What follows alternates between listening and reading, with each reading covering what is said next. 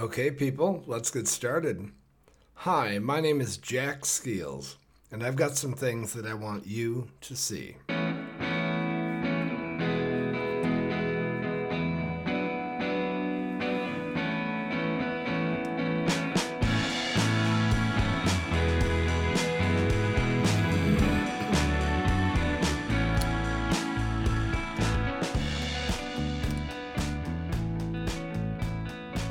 Welcome to The Art of Management, a podcast where I will help you see and understand the art of being an amazing manager. Me, I've been a researcher, professor, coach, award-winning entrepreneur, and over the last decade, I've had the privilege of coaching thousands of people just like you. Today's episode, The Natural Manager Tax. We're going to explore what it really means to manage from the perspective of, frankly, is managing a good thing? When I say that, I mean, if it's a good thing, isn't more managing better? Is that true? More managing is better? Is it like pizza, where maybe your favorite ingredient is pepperoni, that in general, more pepperoni is a better thing, right? And pretty much until there's no more room for pepperoni on the pizza? Or is management more like, say, anchovies, which, even if you like them, even if you love anchovies, very quickly there become too many anchovies on a pizza as I keep on adding them. Even a small quantity seems like a lot at times. So how much managing is too much? Because if you don't know how much managing is too much, and it is too much, then what happens? So let me give you a little background story on this. This is one of my favorite topics, by the way. I was at a conference in a East Coast sort of big city kind of thing, and we, about 150 people, mostly agency leadership, sitting around a beautiful ballroom, just had our rubber chicken luncheon and the like. And there was an executive speaking up on the stage.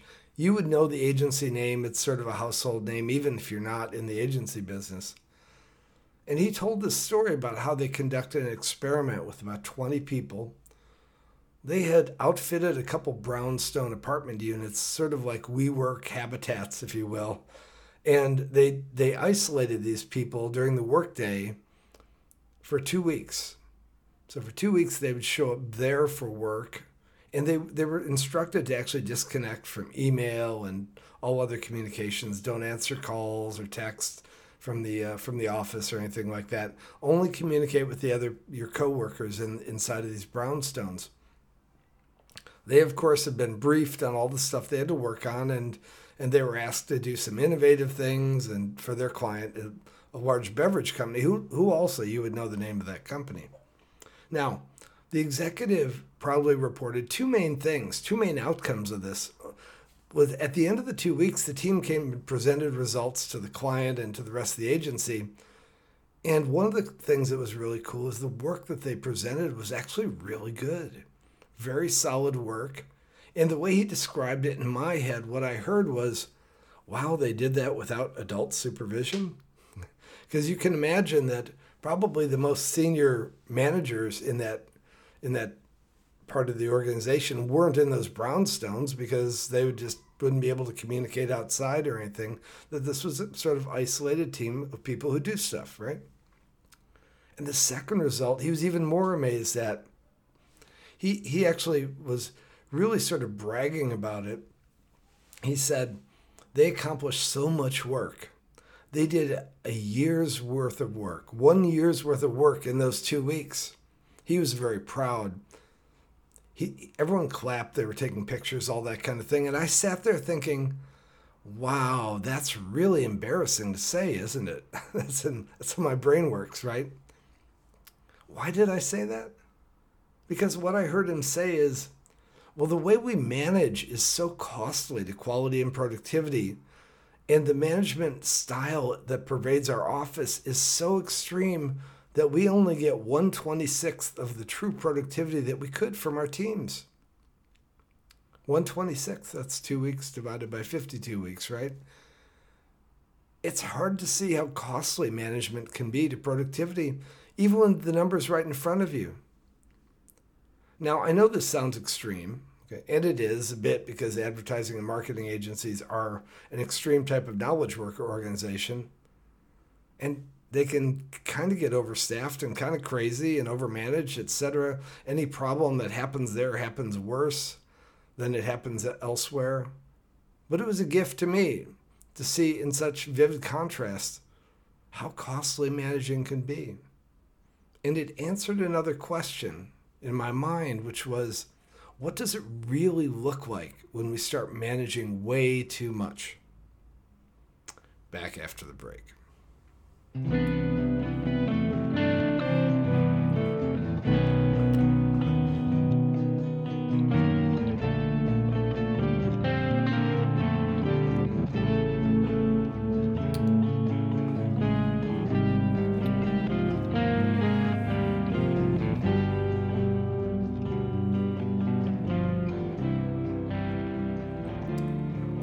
Welcome back.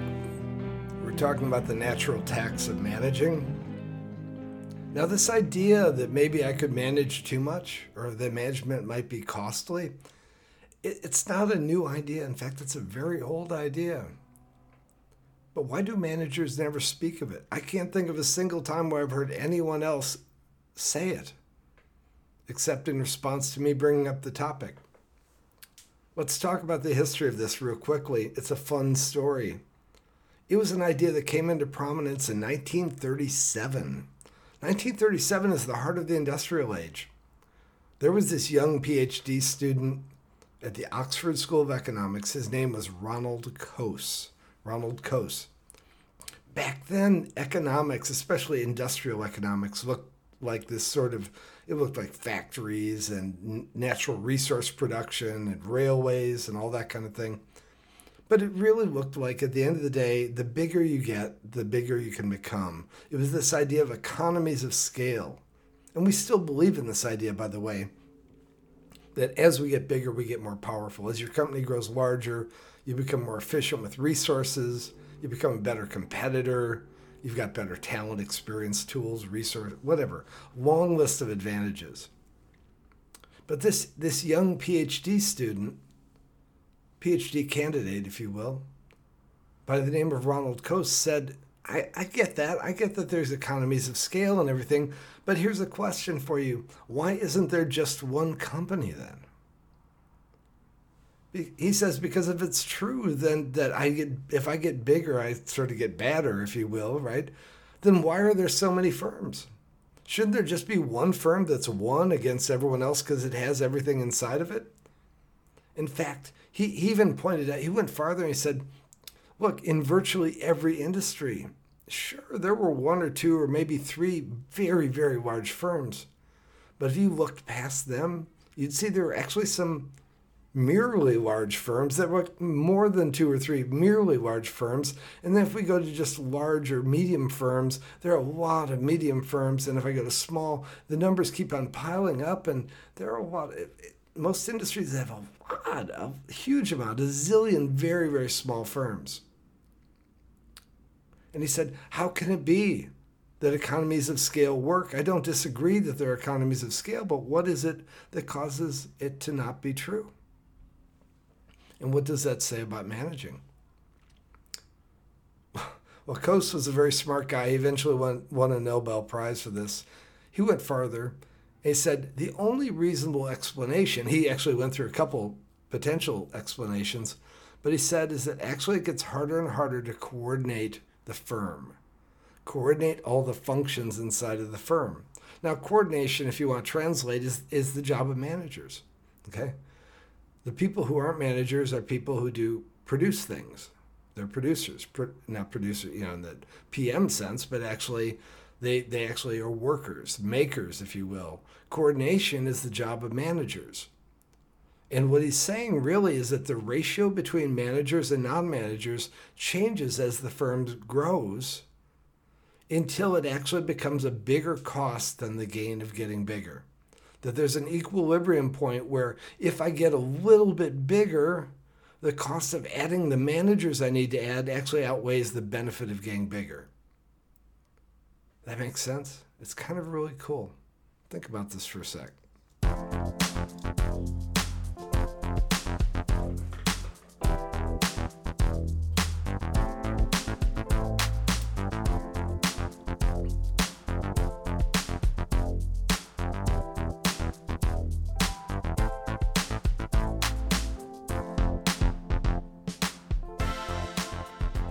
So, welcome back. So this is kind of a crazy idea, isn't it? That the number of managers grows at a faster rate than the number of people in the firm. In fact, there's sort of a geometric growth rate. And I can tell you what we see out in industry when we work with different companies looks something like this.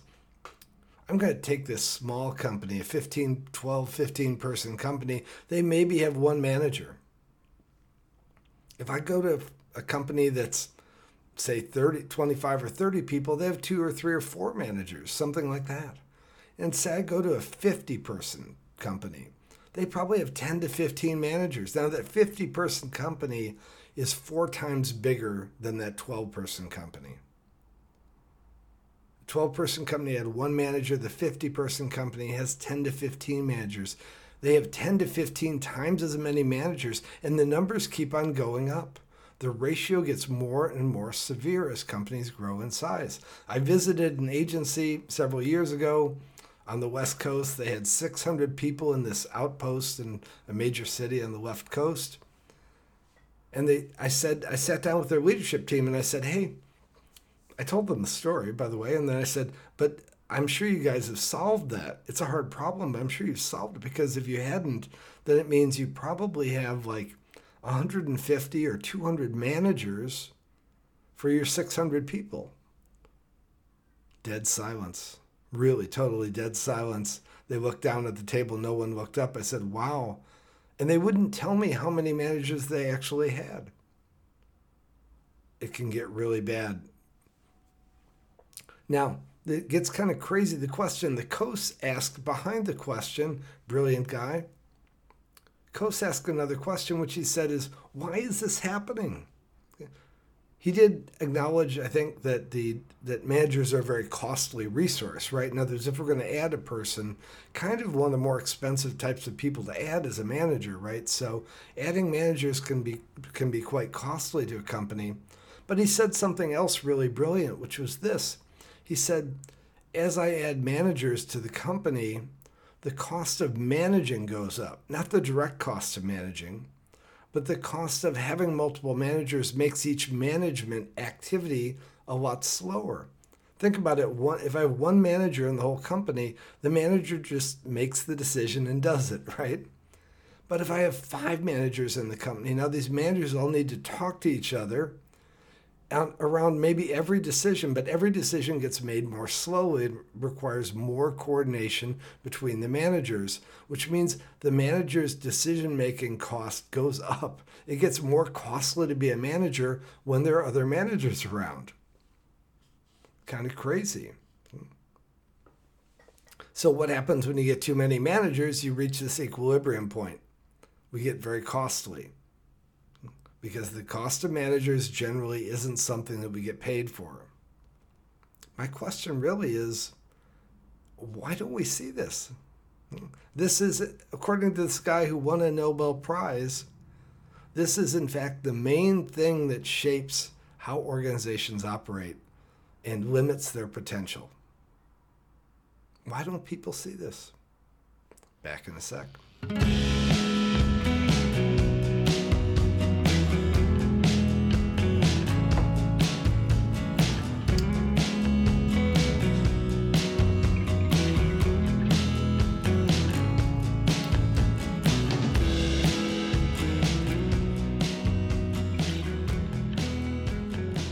Welcome back.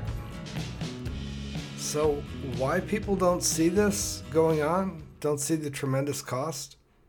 I think I've probably manager shamed hundreds of people by telling this story and then asking them what their ratio is.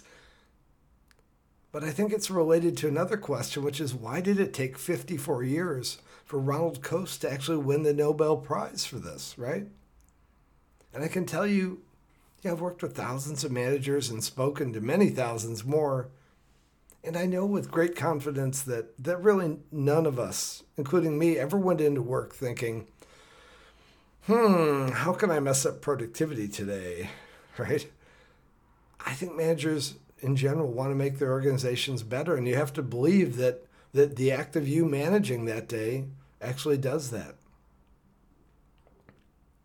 So let's wrap up today, this episode, by saying one thing I want you to see and understand is that we're starting at a deficit.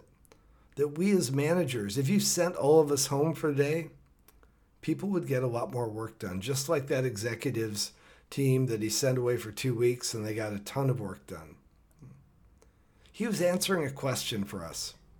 Something like, how productive could teams be if they were not managed? And in fact, the research supports this as well. Really, what we're saying is, how productive would they be if they're removed from exposure to managers for a reasonable period? Managing is like anchovies on a pizza. And his example, even if we assume some exaggeration, like let's suppose he's multiplying by 10 just for dramatic effect, right? Suppose they only produced 5 weeks worth of work in 2 weeks. That's still a crazy number. That's like 2.5 times more productive. That means like 10 people are acting like 25 people in terms of productivity. That's a huge number. And I can tell you something. It's true. We've seen it in action. In the trainings that we do, if you've been through some of our trainings, you've seen some of that boost. Some agencies, when they solved the big problem they had around this, saw amazing changes. It's absolutely a factor. Now, there are a lot of other factors as well, but this natural manager tax, the way managers seem to create additional managers as an organization grows and the cost of managing goes up, it's very pervasive. But there are other taxes, which I refer to in the categories of the taxes of bad managing, just not managing well, and also the taxes of bad organization, not organizing well. They're far more, if you will, insidious and impactful, especially in this world of knowledge work that I'm referring to. So today, the most costly aspect of managers is not their pay, and it may not even be the number of them that are there, but it's the way that they interact with people who produce work and how that can reduce their productivity. And in this way, especially, less actual managing by the managers can be a good thing. Now, I like to finish these episodes with sort of a what I want you to see, what I want you to go look at, because if you're not looking, you're not seeing, you're not understanding. Can you see evidence of this in your organization? Here's my first question. Can you see it happening in your organization? How essentially managerial activity and managerial decision-making speed gets less effective as the number of managers increases. Can you see it, for example, in how smoothly small projects run versus how chaotically and horribly very large, messy projects run that have lots of managers? Do you notice this, for example, in meetings? How effective are meetings? All the meeting research is really, really interesting. The meeting research says that essentially, if I have a meeting that's a non-managerial meeting, people who go to it feel it's like a far more productive meeting. And if it's a managerial style, what we call a hierarchical meeting, if it's a hierarchical meeting, then everyone judges it as less effective, including the people in the hierarchy. It's very, very strange stuff. But do you notice that? Do you see that happen? Pay attention to it. You probably will see it. And do you notice how a lot of times managers, the last thing is, a lot of time managers actually create the need for more coordination on their own. Let's have another meeting. Let's coordinate on that. They actually define a bunch of more coordination activities. So there's some thinking to do. I need to close with a reminder you can find helpful notes, information, supporting links, etc. on our very cleverly named website, theartof.management. That's theartof.management. No .com on the end of it. And until then, until the next episode, and when we meet again, safe travels to you all.